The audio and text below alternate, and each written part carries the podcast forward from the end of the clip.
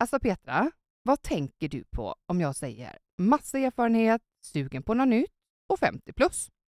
Jag tänker helt klart på en riktig kanonrekrytering faktiskt. Ja, okej. Okay. Mm. Men eh, riktigt så enkelt är det faktiskt inte för många idag. Många upplever att det kan vara väldigt svårt att byta bana eller jobb om man har kommit in i den där ljuva medelåldern. Ja, men det där känner jag absolut igen och det är så himla märkligt. Men idag ska vi få träffa faktiskt en helt fantastiskt spännande person och kommunikatör som har fokuserat lite extra på just åldersfrågan. Och jag vet ju att du har följt den här personen i flera år och är supernyfiken på vad som drivit honom att komma dit han är idag. Så vad ser du mest fram emot att få fråga honom om? Ehm, ja, nej men jag har ju faktiskt eh, själv uppnått då de här gyllene 50 och eh, ja, jag kan inte sticka under stolen att jag har ju funderat många år fram och tillbaka, många gånger så här i, samband med att man sitter med vänner och bekanta, pratar framtid, ska man ta nya steg i karriären eller inte, ska man söka det där jobbet? Och det är ju inte eh, alltför sällan man får kommentaren liksom, ehm, ja men den dörren är ju stängd, du är passerat 40, 45 och så vidare och så vidare. Så att eh, jag är supernyfiken på att höra om eh, det är kört helt enkelt. Ja, det blir onekligen spännande att få reda på. Men ärligt talat, själv är jag faktiskt också lite nyfiken på vad man som kommunikatör ska tänka på för att nå ut med sina frågor och skapa förändring genom sin kommunikation. För den personen vi ska träffa, han är ju faktiskt en riktig superkommunikatör och grymt duktig på att förmedla ett budskap. Det stämmer ju superbra. Vi ser fram emot att få träffa honom, eller hur? Och få massa tips och råd om hur man kan eh, förstärka sina budskap, nå ut och skapa förändring på riktigt.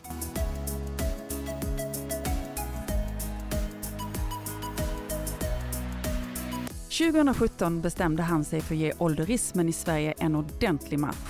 Sedan dess driver han sin hjärtefråga metodiskt, konsekvent och strategiskt.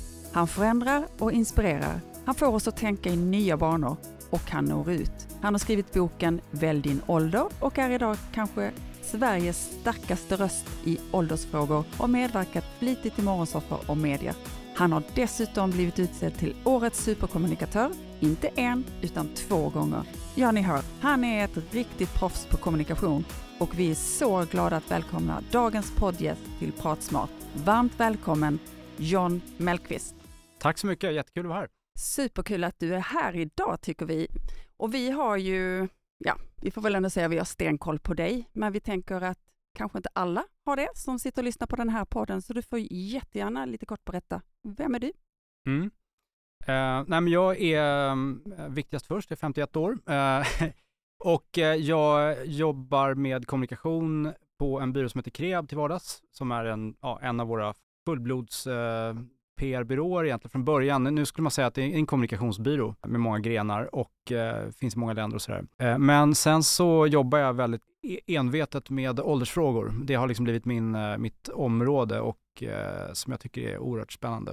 Varje dag jag liksom vaknar upp så händer någonting på området känns det som. Och antingen en ny tv-serie eller så är det ett nytt, eh, en, en, ny modell som eh, är liksom betydligt äldre än man kanske tänkt eller, eller yngre för den delen. Eller så är det liksom, alltså det händer saker och man får ett raster på omvärlden tycker jag, när man har liksom engagerat sig i en fråga på ett sätt som man kanske inte hade gjort för tio år sedan eller så. Utan det här var någonting som, som faktiskt vaknade jag har funderat på det under hela mitt liv faktiskt, fast kanske sådär lite undermedvetet. Men jag bestämde mig för att jobba med ämnet, det var ju faktiskt ganska, ganska nyss. Det var väl sex, sju år sedan kanske. All right. Spännande. Vi ser så mycket fram emot att få prata mer med dig nu.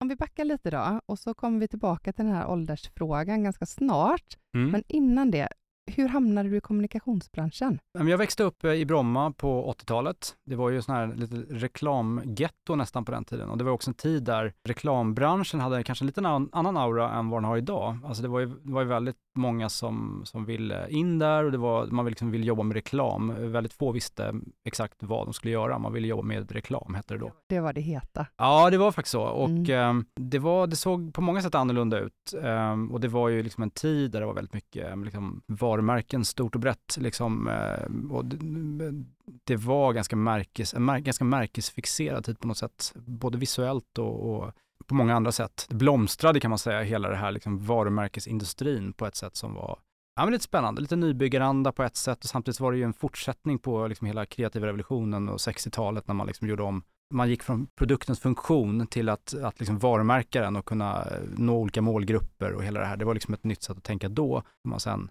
verkligen, verkligen slog mynt av på 80-talet. Mm.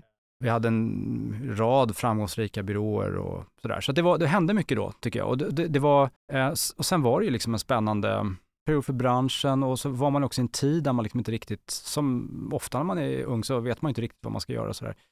Men, men jag drogs lite grann till det där, den här kreativa miljön också som man både sett bilder ifrån och som man liksom hade på många sätt ja, men inspirerats av. Och så hade man ju många föräldrar till kompisar som jobbade i branschen också ska erkännas, vilket gjorde att man, liksom, man fick lite förebilder sådär, så, här, så där vill man bli eller så där, så där vill man, eh, det där vill man göra, det verkar kul och sådär. Eh, fina kontor och fina miljöer sådär som, ja, eller, ja, där verkar liksom, det är rörigt och stökigt. Sådär som man tänker sig en reklambyrå på något sätt i någon slags pastisch nästan. Och de hade ju en liten storhetstid då verkligen, mm. på ett sätt som, som eh, känns lite nästan eh, konstigt att tänka sig idag, för idag har de nästan gått kräftgång en tid. Mm. Eh, det ser lite annorlunda ut och eh, kommunikationen har liksom intagit andra former och eh, framförallt andra arbetssätt och nyktra till branschen på, på bokstavligen och, och eh, bildligen så att säga att, att eh, det har liksom blivit en mer nyttofunktion kring mm. kommunikationen. Om man ska vara lite, ja men om man ska spetsa till det lite kan man säga att så. Det var ju väldigt mycket runt omkring då som inte är nu. Nej, men jag tänker vi är inne på det lite, liksom branschens förändring och kommunikationsyrkets liksom, ja, resan sedan du gjorde entré i branschen och vad som har hänt. Jag hade möjligheten att träffa ett gäng eh, förstaårsstudenter som ska läsa strategisk kommunikation nu i tre år. Vad tänker du kring, liksom, vad har de för krav och förväntningar på sig i, i sina yrken när de kommer ut? Ja, jag har funderat rätt mycket på det. Jag satt ju i Bergs Advisory Board under sex år och eh, jobbade mycket med liksom, deras ja, men hur de paketerar sina utbildningar och, och vilka kurser de ska pyssla med och sådär. Det var väldigt intressant. Eh, är duktiga på det där, liksom att hitta nya embryon till intressen som man sen kan bygga faktiskt hela utbildningsprogram på. Så mm.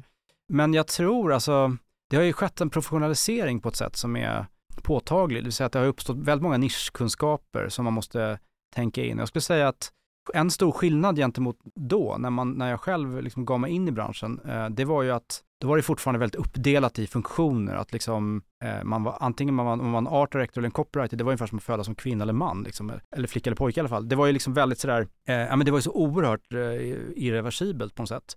Nu så är det så att man, en, en bildmänniska är ju, har ju ofta mycket närmare till orden än vad han eller hon ofta tror. Alltså jag skulle säga att en, en, en människa som tänker i bilder är ju ofta väldigt väl skickad att liksom både skriva på ett målande sätt eh, så att man sätter bilder, för det är mycket det som det handlar om i bra mm. kommunikation. Och på samma sätt som en, en bild, eller en ordmänniska, eh, på samma sätt närmar sig ju bilden från andra hållet, men tänker ofta i bilder och fresker och som man målar upp fast man gör det med ord. Det är liksom bara ett annat verktyg. Men, men liksom själva den, den liksom kreativa tänkande människan som sätter bilder och jobbar med bilder kan ju rimligen inte vara fast i sitt verktyg utan bör ju kunna röra sig över tid. Ja, men det var ju liksom nästan som ett helgrå. Om liksom en, en art director kom på en text eller en rubrik, det var ju, fick ju nästan inte hända då. Nu kan det till och med vara liksom eh, vdn eller, eller receptionisten eller den, vem som helst som skapar idéer och man fångar upp dem och de kan komma inifrån företaget, utifrån eh, konsulten. Men mycket mer handlar ju om vad man gör med det. Mm. Och eh, sen är det det att, att det inte heller är ett,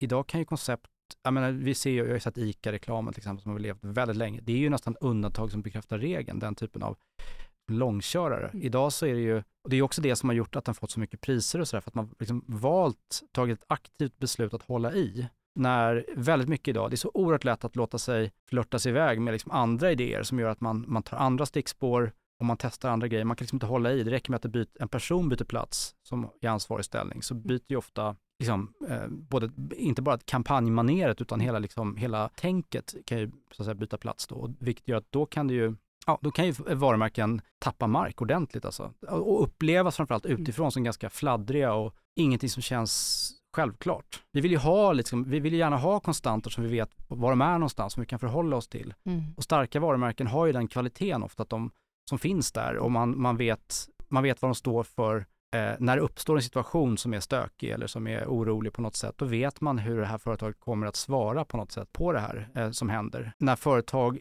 inte har den där tydliga, liksom, vad ska man säga, att de är så grundade och så, sitter, ja, liksom så tydliga, är det inte alls säkert, då, liksom, då blir inte det valet som man gör när man är i en situation som är eh, som är orolig eller som är osäker på något sätt. Det är ofta där man hamnar. Så att jag tror att tydligheten hos varumärken är ju det som, är, det som verkligen gör skillnad. Mm. Och det är så mycket, det är sånt brus, det är så mycket som Mm. hela tiden konkurrerar om vår uppmärksamhet. Vi, vi gör ju allt vi kan för att stänga av yttre påverkan från, eh, från liksom sånt som vi inte har bett om. Vi vill egentligen kunna söka upp dem när vi behöver dem och då, då är man ju där igen. Att då vill man ju ha de där fyrarna som, som, som finns där och som man vet vad de står för. Men för att kunna skapa de här starka varumärkena som är lätt att relatera till och som man vill associeras med, vad behöver man ha för kompetenser och kvalitet som kommunikatör idag då? Det var någon som sa om, om en bra säljare, att en säljare har, har en mun och två öron. Lite grann ligger i samma sak där, att man måste kunna, man måste vara lyhörd, man måste kunna fånga upp stämningslägen och kunna göra någonting av det Mm. på ett sätt som övertygar. Samma budskap i två olika stämningslägen kan ju uppfattas totalt olika och det kan ju vara, alltså liksom, ingenting är värre än om man upplevs som tondöv. Man kan ju säga någonting som är klokt, vist, smart, rätt till och med. Men är stämningsläget inte rätt för det budskapet, då kan det bli helt galet. Och Mm. det är ju det som är duktiga företag och kommunikatörer är liksom i realtid liksom att reagera på saker som händer på ett sätt så att man känner, det kan vara en liten grej som man gör som, Mm. som gör att man förstår he, hur hela företaget, vad de står för. Alltså det, det blir så viktigt att göra den där lilla grejen just, vilket gör att man redan där så har de mig eh, på sin sida så att säga. Det här med att byta åsikt, om vi kommer in på opinion till exempel. Att våga byta åsikt när man inser att man har fel, det kan göra oerhört ont att göra, byta åsikt, bevisligen. Alltså det är jättesvårt, men väldigt viktigt att kunna göra det för att kunna landa rätt. Det kommer att upplevas bättre om du har modet att kunna byta Mm. åsikt och ställa dig på en rimligare plats, trots att du i samma sekund erkänner att du haft fel. Men du kommer också hamna i en situation där du har liksom bättre odds. Va? Och Bygga förtroende. Liksom. Ja, Mm. exakt. va. Och det, och det där förtroendet är ju någonting som är, jag tror det var Simon Sinek som sa det, att vi, känner dem alla, personer som har misslyckats hela livet, men vi litar fortfarande på dem.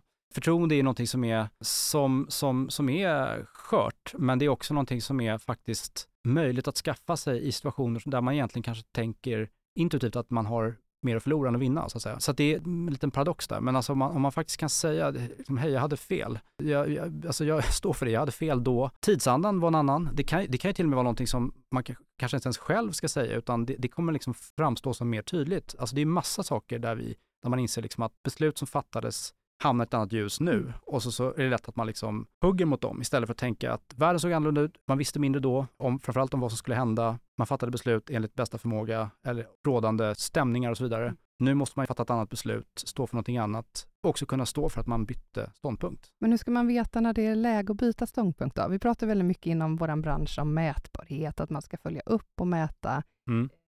Tror du det är det som är nyckeln eller är det den här fingertoppskänslan? Eh, mycket fingertoppskänsla, mycket också att be om råd. Eh, alltså att, eh, att det är det man tycker jag har en bra rådgivare till, det är just att kunna få en utifrån, ett utifrån perspektiv som är väldigt, kan vara ofta väldigt svårt, där man faktiskt kan få någon bredvid som säger att överväga liksom de möjligheter man har och säger att det är bättre att göra på det här sättet än där du är idag. Mm. Men du har ju faktiskt blivit uppmärksammad, inte en utan två gånger, för din förmåga att kommunicera och, och driva opinion eller förändring och bygga stark argumentation runt en fråga. Varför tror du att du har lyckats så bra med det? Oj, jag vet faktiskt inte exakt. vad- Alltså just om vi tar de två fallen så, så var det faktiskt en överraskning båda gångerna. För första gången så hade jag inte ens varit på listan tidigare och seglade in på första platsen i den kategorin det året. Och det var 2019. Andra gången så utgick jag från att jag inte skulle gå in på listan därför att jag redan hade vunnit den gången. Mm. Och det var förra gången, så det var fyra år sedan, det var en pandemi emellan och sådär. Mm. Så att jag, blir ju, jag hade ju bokat hemresa från Almedalen och allting och jag liksom tänkt att jag tackat nej till, till resumésmingel och så, så undrar de lite försynt om jag kanske skulle kolla om det fanns en annan hemresa, en senare hemresa. Så att det var ju, det var ju väldigt, det var ju otroligt eh, roligt såklart. När det gäller det som jag tror har burit lite frukt så är det att jag har hållit i, eh, alltså långsiktigheten. Det är som varumärkena. Ja, exakt. Ja, men jag tror, det var som någon sa faktiskt, att när man ser ditt ansikte så vet man vad, ungefär vad som kommer sägas, på gott och ont. Men, men, eh, men alltså kanske att jag, jag, jag har liksom varit ganska tydlig med vad jag, vad jag vill få fram och att jag kunnat hålla i det är för att ämnet är så, jag tycker det, det är genuint spännande. Jag kan liksom inte, jag skulle inte kunna anstränga mig till att jobba så här dedikerat med någonting som jag inte tyckte var intressant. Tror du också att det har varit en väldigt gynnsam timing? Man pratar väldigt mycket idag om inkludering och hållbarhet ur olika aspekter. Eh, alltså jag tror absolut att det är en gynnsam timing ut, utifrån, att, eh, utifrån att vi behöver, det är faktiskt en av anledningarna till att jag har tagit tag i ämnet, därför att jag såg en väldig diskrepans mellan vart vi borde vara på väg mm. och ser, där jag ser att hur, ja, men hur det faktiskt ser ut i många fall. Då. Och att det är många människor som tyngs av ett ämne som, och, en, och liksom en, ett förhållande som dels inte går att göra någonting åt, det vill säga man kan inte göra någonting åt hur länge man har levt, men man kan göra väldigt mycket åt hur det upplevs mm. eh, och hur, hur, det tas emot. Eh, det är ju ett arbete som man behöver jag skulle säga att man behöver injicera energi eh, och det har väl varit det som varit ganska ett av mina syften, att försöka göra ett, liksom ett, ett problemområde till ett intresseområde, mm. om jag mm. så. Mm. Så att det blir, så att man, jag är själv en, ganska mycket, alltså jag är, jag är lite, jag älskar ju eh, spännande, alltså infotainment och eh, i det här så var det så påfallande att det var så outforskat på många sätt, mm. även om det är oexploaterat. Det kändes som att det var, man har pratat så mycket om de här andra diskriminerande ismerna eh, och så vidare, men, men det här var liksom, och det, det har ju bevisats också, man har ju undersökt det, att det är den mest tillåtna diskrimineringsformen av dem alla, om vi pratar mm. ålder då. Och den vanligaste dessutom. Varannan människa har fördomar kring ålder. Mm. Och jag skulle, jag skulle kunna, man skulle kunna sträcka ut det lite grann. Jag brukar säga att alla som har föräldrar eller barn brukar liksom ha någon typ av känsla för det där. Eller rättare sagt hysa några fördomar. Vi eh, har ju suttit och snackat ganska mycket innan du kom eh, John och, och givetvis eh, själv då, ja, men, kommit över 50-årsgränsen och vi reflekterade kring det här, liksom vad man har mött genom åren, eh, framförallt när man har tänkt så här, nej, men byta karriär, eh, gå vidare, ta vissa steg har aldrig haft någon åldersnoja vid 30, 40, men för 50 fick man en sån härlig käftsmäll om man säger. Men det vi pratade kring var ju liksom lite det här, ja, men vad finns det egentligen, kan du dela med dig liksom av fakta, statistik? Hur, hur står det till där ute? Hur är attityderna kring, i grova drag, i dina mm. spaningar som du gör nu frekvent? Vi följer ju dig på LinkedIn och gjort en tid och det är superspännande frågor. Mm, ja, men det, det, det, det, finns ju många vinklar över år även där. Alltså när man pratar, om man pratar ålderism då, som är fördomarna, så skiljer man ju då på institutionell ålderism som är ju liksom det som är en ålderism tillåtande kultur. Alltså man, man, man, man tillåter fördomar, man reagerar inte på dem mm. och man gör ingenting åt dem. Alltså är det 40 plus i ett fotbollslag kan du känna av det till exempel, eh, inbillar mig. Sen har du ju då den, den som är interpersonell, alltså den som är mellan människor, alltså typ taskiga kommentarer eller mm. skämt eller saker som kan liksom landa fel i, jag brukar prata om korridorsålderism, alltså det här som är liksom bara, man droppar en kommentar och bara, eh, ja men det är ju väldigt jobbigt för människor som drabbas av det där. Men om man, båda de där två tillåts eh, pågå länge, då är det lätt att man kommer till den tredje formen som är den internaliserade. Och det är ju den som är den värsta, det vill säga det är de, det är de pikarna man riktar mot sig själv och när man liksom håller tillbaka sig själv. Och då är det ju så att både kvinnor och män, eh, runt 50 så har man ju liksom en statistisk dipp en, en känd studie av, av ehm, en, en, eh, brittisk ekonom faktiskt som heter Blanche Flower som har myntat den här lyckokurvan. Som ju är, alltså vid 47,2 års ålder så är det den lägsta punkten eh, för mm, liksom, det vi kallar lycka eller, eller det man har definierat som lycka. Och det kan man säga att det är en massa mätpunkter som har gjort kring vardagsmåendet som då har lett till liksom att där har man, där, där liksom har man lägst känsla av tillfredsställelse med livet kan man säga. Botten är nådd? Ja, statistiskt sett. Gäller även apor ska tilläggas. okay. man har testat det på, det, det, det, det är ganska robusta data och sen, sen har ja. den här ifrågasatts också ska sägas, men, men det, det är ändå så att det är, väldigt, det är liksom en väldigt befäst eh, teori. Mm. Eh, så du är på väg upp igen nu då Petra? Jag hoppas det kommer här nu.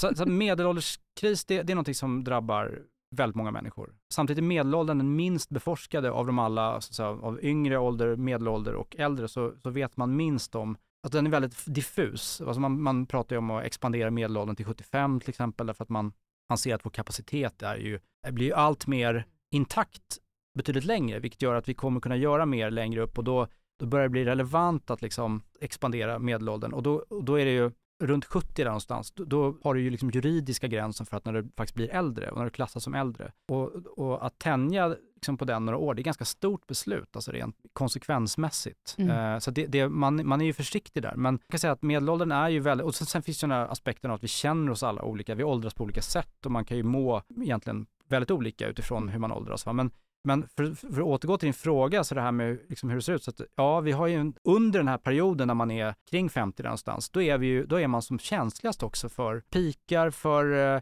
motgångar och så vidare. Man, det är oerhört lätt att man, man så att säga, använder de eh, motgångarna och riktar dem inåt och säger att det är åldern, alltså det är liksom, jag, jag är för gammal och så vidare och att jag bor, jag liksom nu, nu går det bara ut för ungefär. När i själva verket så, så vad som händer ofta sen, det är att sen så börjar den här känslan avta. Alltså, ofta är det mycket, dels är det ansvarstrycket som, som, som äh, minskar, barnen blir större, man börjar fatta egna, kunna fatta egna beslut och då börjar man själv kunna fatta egna beslut igen. Det hade man nästan glömt bort.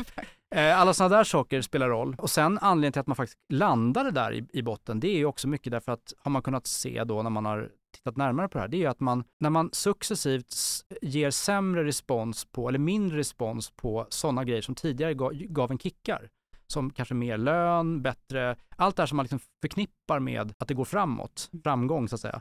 Att man får högre lön, man får um, finare bil, man får bättre, man bor liksom större, man, alla de här dels materiella grejerna men mm. också andra saker. Det får man inte längre samma kickar av. Och då börjar den här känslan av någon slags tomhet. Man känner sig liksom, man, man mår helt enkelt successivt lite sämre. Va? Mm. Och sen, vad som händer ofta sen, när man, när man passerar den här bottenpunkten, man ska säga, det är också, man kan se det också som att man, där är man också väldigt känslig för man står med en fot i sitt yngre jag och en fot i sitt äldre och man är väldigt känslig för, man, har inte, man är liksom inte bekväm med att kalla sig äldre än riktigt. När man väl har accepterat det, accepterat att jag är där jag är nu, då är det också mycket, då är man också på en bättre plats utifrån sitt mående därför att man, man, man vet också vad man kanske ska lämna bakom sig och, och, man börjar se framåt igen och man börjar också känna att saker kan börja komma till en igen istället för att som tidigare har man, man har lastat av en massa jobbigt ansvar och nu börjar man istället kunna ta nya tag. Det är det som många upplever när de liksom kommer tillbaka. Så när jag pratar med 60-åringar till exempel, eh, vilket jag gör ganska, alltså de är 60-plussare, så de ofta, de har kommit en bra bit på den här vägen uppåt igen och är liksom på gång igen. Därför jag tycker det är så spännande nu att det kommer en, en Netflix-film eh, om den här kvinnliga simmerskan som heter Nayad, Diana Nayad, som, som ju bestämde sig för att simma från Kuba till Florida Keys vid 60 gör hon där då. Och det jag tycker det är, som, det är sånt liksom ett perfekt exempel på en sån här 60-årssatsning. Så är den ju väldigt liksom typisk för, alltså man, man känner man liksom har väldigt mycket i sig fortfarande och man vill göra saker.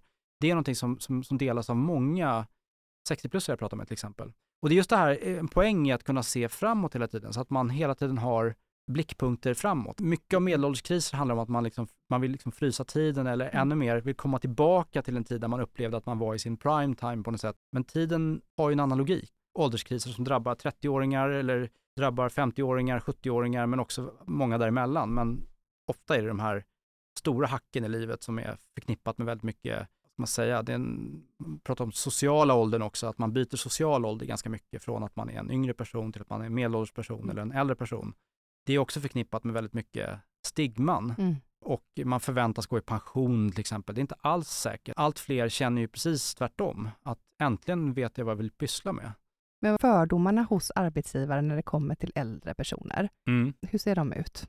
Man har ju kunnat se i undersökningar saker som ofta kommer upp, som mm. att de är, liksom, har svårare att lära sig nya saker, att de är digitala färdigheterna inte vad de önskas vara, eller att de är, skulle vara trötta ofta, det kommer mycket sådana fördomar, som, det är de liksom vanliga fördomarna som, är, som kommer upp.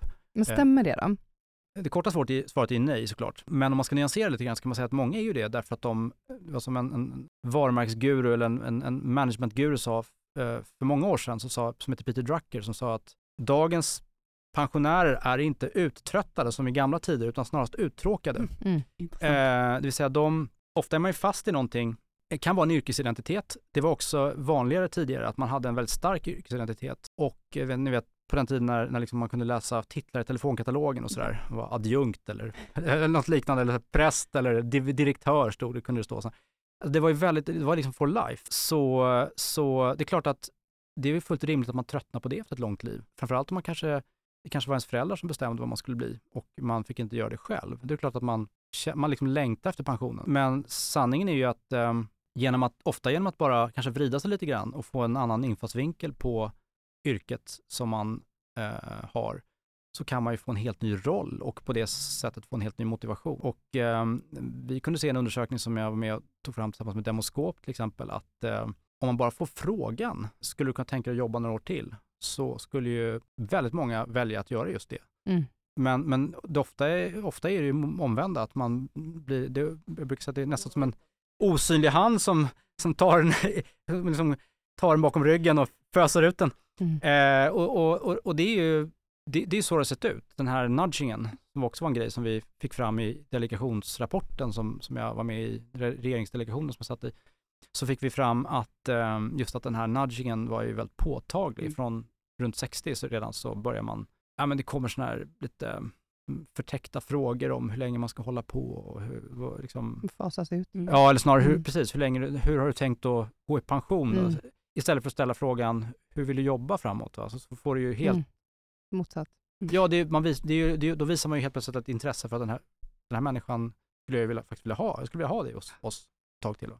Så att mycket är hur man ställer frågor. Ja, ja, men verkligen. Och jag tänker när vi pratar om det här också, ehm, ja, men begreppen som vi gärna kopplar till titlar i arbetslivet då, senior och junior. Jag vet att du har haft lite intressanta resonemang jag har sett i sociala medier kring det. men man kan fylla de här begreppen med istället för att tänka ålder, det första man gör. Ja, men eh, det, just de här senior junior, det är ju exempel på det vi kallar för social ålder. Alltså det vill säga att man, man förväntas tillhöra för att, en viss grupp för att man är Alltså man hamnar under en viss label om man så vill för att man är eh, inom en viss, ett visst åldersspektrum.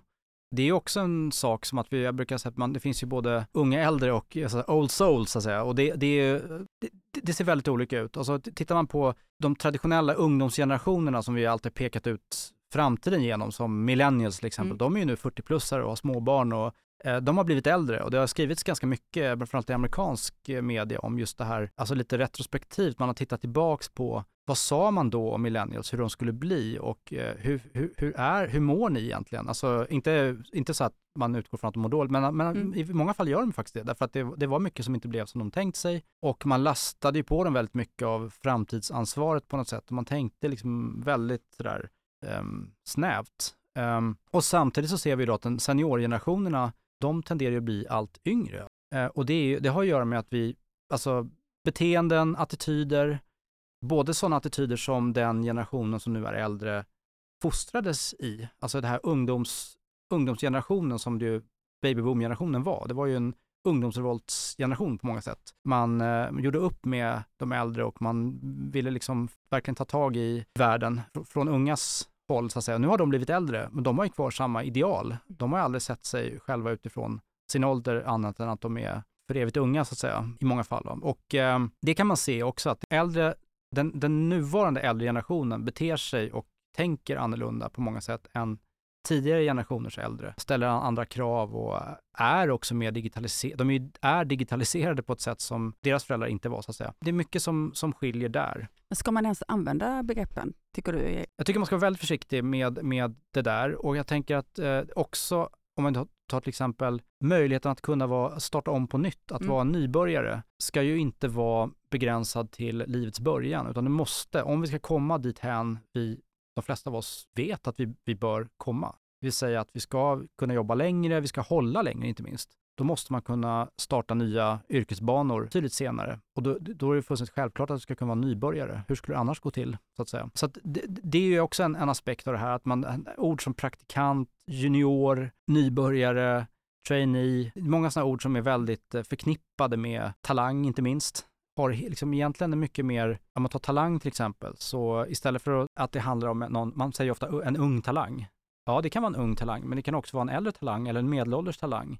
Självklart ska du kunna vara, du är ju en talang, om du har en relativt sett lättare att lära dig än, än dina kompisar så är du ju en talang även om du är 60 eller 70 så att säga. Så att det, det, sådana saker, eh, det är viktigt att ladda om de där orden för att vi ska kunna ta oss an arbetslivet på det sätt som framtiden kräver.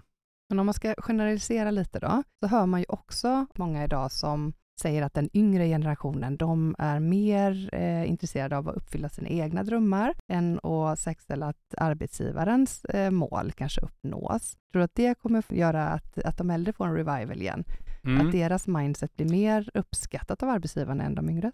Just det där med drömmar var ju typiskt en sån där sak som man sa om millenniegenerationen, eh, att det var ju den här uppfyllda av att förverkliga sina egna drömmar. Blev det så? Ja, nej, men alltså ja och nej. Det var ju, ehm, i många fall var det ju de stora projekten som skapades, typ Facebook eller den generationen födde fram, kom helt nya affärsidéer och nya ideal och eh, digitaliseringen krävde också vissa attityder för att saker skulle bli, skulle bli möjliga. Det fanns ju den här öppenheten som till exempel min generation var med och drev på, eh, alltså, och även generationen innan, det här med liksom öppna upp världen på något sätt. Det var ju en förutsättning för att för att de här stora globala eh, nätverken och, och företagen skulle kunna liksom överhuvudtaget lyfta. Och, mm. eh, så det, på, det, var ju en aspekt. Och sen har du ju det här att de som, om tar Silicon Valley, så, så, så där, ska, där mycket av de här stora projekten skapades, fanns det ju också populära attityder och en kultur som var, som var på ett visst sätt och hur man skulle se på, på saker och ting. Så att, men det är väldigt svårt att svara generellt på, på sådana frågor. Det är ju, det är ju väldigt, det är individuellt såklart och det är också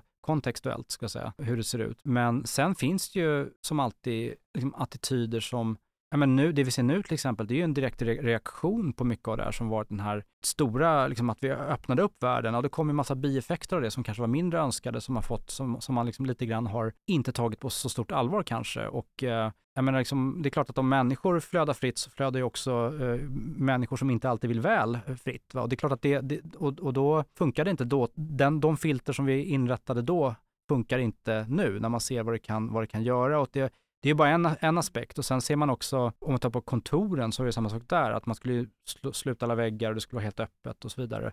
Ja, vad händer då? Det blir ju eh, koncentrationssvårigheter och attention span sjönk. Så att mycket av det här, och där har man kunnat se att yngre generationer till exempel eh, och yngre föräldrar, familjer och sådär efterfrågar hos arkitekterna, det kunde man se redan för, för ett antal år sedan, så att de efterfrågade fler rum helt enkelt. Men egentligen vad det jag ville sagt är att mycket av det som kommer när, man, när, när det sker en stor sån här evolution mm. eller till och med revolution i vissa fall, där liksom väldigt mycket förändras under snabbt, då kommer det ofta en pendelrörelse tillbaka mm. på något sätt. Yngre generationer efterfrågar gränsdragning på ett sätt som, som, därför att de har kunnat se att ta på nätet till exempel, att man umgås hellre i chattar och mindre rum, därför att det, men just det här att interagera på det sättet som, som vi eh, lärt oss att göra, liksom den förra pendelrörelsen mm. så kommer det någonting nytt och den slår ju sällan tillbaka på exakt samma ställe utan man upptäcker någonting nytt och man landar på ett annat ställe. Men, men, men just det här att man kan se den här, den här vissa saker är ju, är ju på något sätt det går fram och tillbaka som mot öppenhet och slut. Det finns liksom bara två lägen mm. och sen så är det mer fråga hur och på vilket sätt och sådär man pratar ju mycket om konversationsbaserad marknadsföring, att mm. man liksom försöker, de här stora influencer-räckvidden är också någonting som har blivit ifrågasatt eller åtminstone problematiserat. Det vill säga att man att är, är det verkligen det bästa eller är det bättre att ha en, en riktigt bra penetration istället? Alltså mm. någon som verkligen kan ett sakområde eller som är väldigt liksom trovärdig inom ett mm. visst eh, område som kanske har en mindre men också mer kontrollerbar och mer konvers konversationsorienterad mm. plattform helt mm. enkelt. Och att man istället med hjälp av andra så att säga logistikplattformar kan man nå många sådana så är det väldigt bra så att säga. Mm. Så, att det, så att det, hela det där är också i förändring, alltså hur man, hur man ser på hur kommunikationen, alltså samtalet och, och samverkan, hur den sker. Jag tänker eh, en fråga som är lite spännande också. Vad, vad, är din bild? Jag menar, du har jobbat med frågan nu några år och eh, träffar mycket företrädare från näringslivet, antar jag också.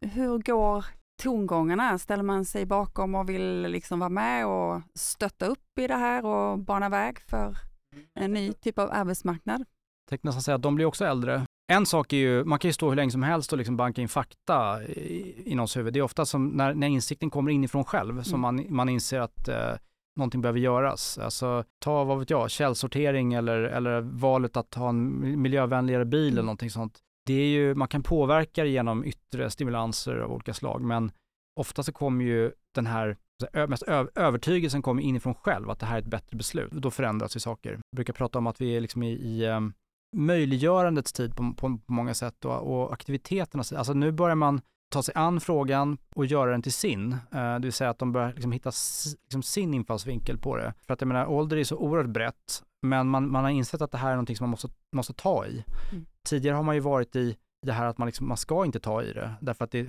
det, är ingen fråga. Man är rädd för att diskriminera, man är rädd för att uh, göra fel. Uh, samtidigt så, så, är det liksom, har det varit, um, ja, men det har, inte, det har inte upplevts som tillräckligt brännande att man ska behöva göra någonting för att man säger, men det ska väl inte spela någon roll. Ändå så har man haft någon grundinställning till vad, vad som är attraktivt och inte och så vidare. Men nu bör man inse att man pratar om åldersmedvetet ledarskap, att man, att man faktiskt utgår från att ålder är mer än siffra. Eh, man har olika förutsättningar. Det är också så att man med tiden så sker en utveckling förhoppningsvis och man blir bättre på somligt, man blir mindre intresserad av annat, man blir kanske till och med sämre på annat. Att som en bra, en, en bra chef, en bra HR-avdelning har ju förmågan att fånga upp sånt där, vilket gör att man kan organisera sig så att så många som möjligt trivs och, och mår bra, då går ju företaget också därefter. Och man har för, börjat förstå att eh, vi kan inte sortera bort människor och pensionera ut människor på det sätt som man gjort tidigare och få hela, ja, men halva företaget försvinner i en sån här så kallad pensionsavgång, så därför att många började kanske samtidigt ungefär, då är det också en väldigt stor riskfaktor därför att du, då måste du rekrytera in människor och risken att det blir ett helt annat företag då. Du tappar ju väldigt mycket erfarenhet. Ja, du tappar erfarenhet och sen måste du också kunna materialisera vad erfarenhet är för någonting. Mm. Alltså varför är det värdefullt? Är det värdefullt på det här företaget för att eh, man, man förstår kulturen eller för att man tar hand om varandra eller för att man har sakkunskaper som Mm. är eh, unika. Där är ju lite grann, om man tittar på brinntiden för, för ny kunskap är ju väldigt kort Mm. idag. Om man, om man tar liksom hårda kunskaper. Mm. Så mer handlar ju om att skapa en, en lärande kultur istället, en lärande miljö där det snarare är inte så mycket vad du har med dig när du kommer som hur stor ryggsäck, hur stort utrymme har du som du kan fylla på. Mm. Det är en fin liknelse. Vad har du för vilja? Jag brukar faktiskt Mm. säga det att om du, om du har mycket erfarenhet så ska du bära ryggsäcken på magen. Mm. Du ska, därför att det är din framåtdrift och din, din, vad du vill göra nästa gång. Mm. Det är det som attraherar. Men hur, är, hur ser attityderna ut i andra länder då? Man kommer till åldersfrågor, erfarenhet. Ja, men det skiljer sig eh, mycket. Alltså det roliga är när man pratar om det här så säger jag, ja men så där är det hos oss också. Mm. Sådär. Men när man borrar lite i det så inser man att det är, det är stora skillnader, både i lagstiftning och i eh, attityder och eh, traditioner. Ta Japan till exempel, Där, det, det är ju ett tacksamt exempel. Mm. De är ju, det är ju världens äldsta befolkning. Mm. De har ju jättemånga hundraåringar, de har Okinawa, det är ju som är ön där, är en av de här blåzonerna och Mhm. man blir riktigt gammal där. Och då som någon sa, att man tittar ut på en gata i Japan så ser man grå hår överallt och alla är i arbete. Men man ska inte tro för ett ögonblick att det inte finns ålderism i Japan. Det finns oerhört mycket ålderism baserat just på att de äldre är i sån maktställning. Mm. Det vill säga att du behöver vara tillräckligt gammal för att komma i fråga ens för de viktigaste Eh, positionerna. Och du blir lätt klappad på huvudet för att du är yngre och det är klart att det föder ju enormt mycket fördomar och attityder. Alltså de unga knyter ju näven i byxfickan istället och eh, upplever det som ett stort motstånd. Det är egentligen maktbalansen mellan de olika, mellan äldre och yngre, om det upplevs som två läger, det är en problematik i sig. Så att om man kan integrera, ju mer man kan integrera olika åldrar på ett smart sätt, så kan man ju minska den där, Mm. det, där, det där trycket. Så det var Japan, men att, sen när man tar Frankrike som jag sett Mm. med pensionskravallerna, man höjde pensionsåldern med två år, det blev nästan inbördeskrig. Det är ju svårt att förstå. Jag pratade ju med fransk media flera gånger under den perioden när det var som hetast och de undrade ju vad gör ni i Sverige för att det inte ska bli samma situation? För ni har ju också höjt pensionsåldern, men det Mm. verkar inte ha blivit någon större protester. Och så, nej men vi är ju, ni är fransmän, vi är svenskar. det är väl korta svaret, men, Ja. Men de har liksom en annan, en annan, en, en annan tradition kring hur, hur man liksom säger sin mening. Men Mm. Sen har de ett annat pensionssystem också. Vi följer ju förväntad livslängd mycket mer till exempel, vilket gör att det, det, det, liksom, det blir mer som en naturlig konsekvens att pensionsåldern kryper uppåt. Sen kan man tycka olika saker om det, men här har ju debatten snarast varit rätten att få fortsätta har ju varit starkare. Medan i Frankrike så har ju rätten att sluta jobba varit en starkare nerv. Så det, det, där har man det. Och sen i Danmark ju som har, de har ju, de har ju till exempel en lag om det här med att man inte får fråga om ålder vid rekrytering, Mhm. likt den i USA. Danmark är ju några år före oss Mm. i sådana här frågor så att vi lär få en liknande lagstiftning framöver. Men de har haft mycket 50 plus ehm, debatt i Danmark. Den här till livet ålderismen om vi Mm. kallar det så. Alltså det här, det här situationen där man känner sig osynliggjord eller har, hamnar i en slags limbo. Man är inte gammal och inte ung, men man, ja, man, hur, ska man liksom, hur ska man etikettera sig för att bli väl mottagen i arbetslivet? Så det har varit mycket kring det. Och, ehm, I USA så har det varit kring en enorm debatt om presidentens ålder. Mm. Och eh, man står ju nu inför ett val där du har två presidenter som är, en är över 80 och en är närmare 80, eller kandidater då. Och troliga kandidater ska sägas, vi vet inte helt säkert, men, men det lutar ju åt det. Om det blir Trump och Biden så är det ju två till åren komna herrar som ju, ehm, och där det debatteras mycket kring, och då är det mycket kring Bidens hälsa och, och, och så kopplar man det väldigt hårt till ålder och så blir det en, en, en åldersdebatt där undersökningar visar att en majoritet av amerikanerna inte vill ha presidenter över 70 till exempel har man kunnat se vissa undersökningar. Och det, det blir också eh, knepigt därför att man lätt, eh, då tänker man bort hela hälsoaspekten och hela det här att man, man svarar så olika på ålder. Åldrandet gör oss också mer olika. Det som är, blir problematiskt, alltså när man Mm. verkligen, när man inte ser det här att det är, det är snarare så att man, man har aldrig varit mer individuell än när man är sitt äldsta jag. Mm. Då är man mer, mest sann mot sig själv. Det var som David Bowie har sagt, eh, det här med att du blir mer och mer den person. Åldrandet handlar om att bli mer och mer den person du från början var tänkt att bli. Det var fint sagt. Alltså, det finns så himla mycket vi skulle vilja prata med dig om.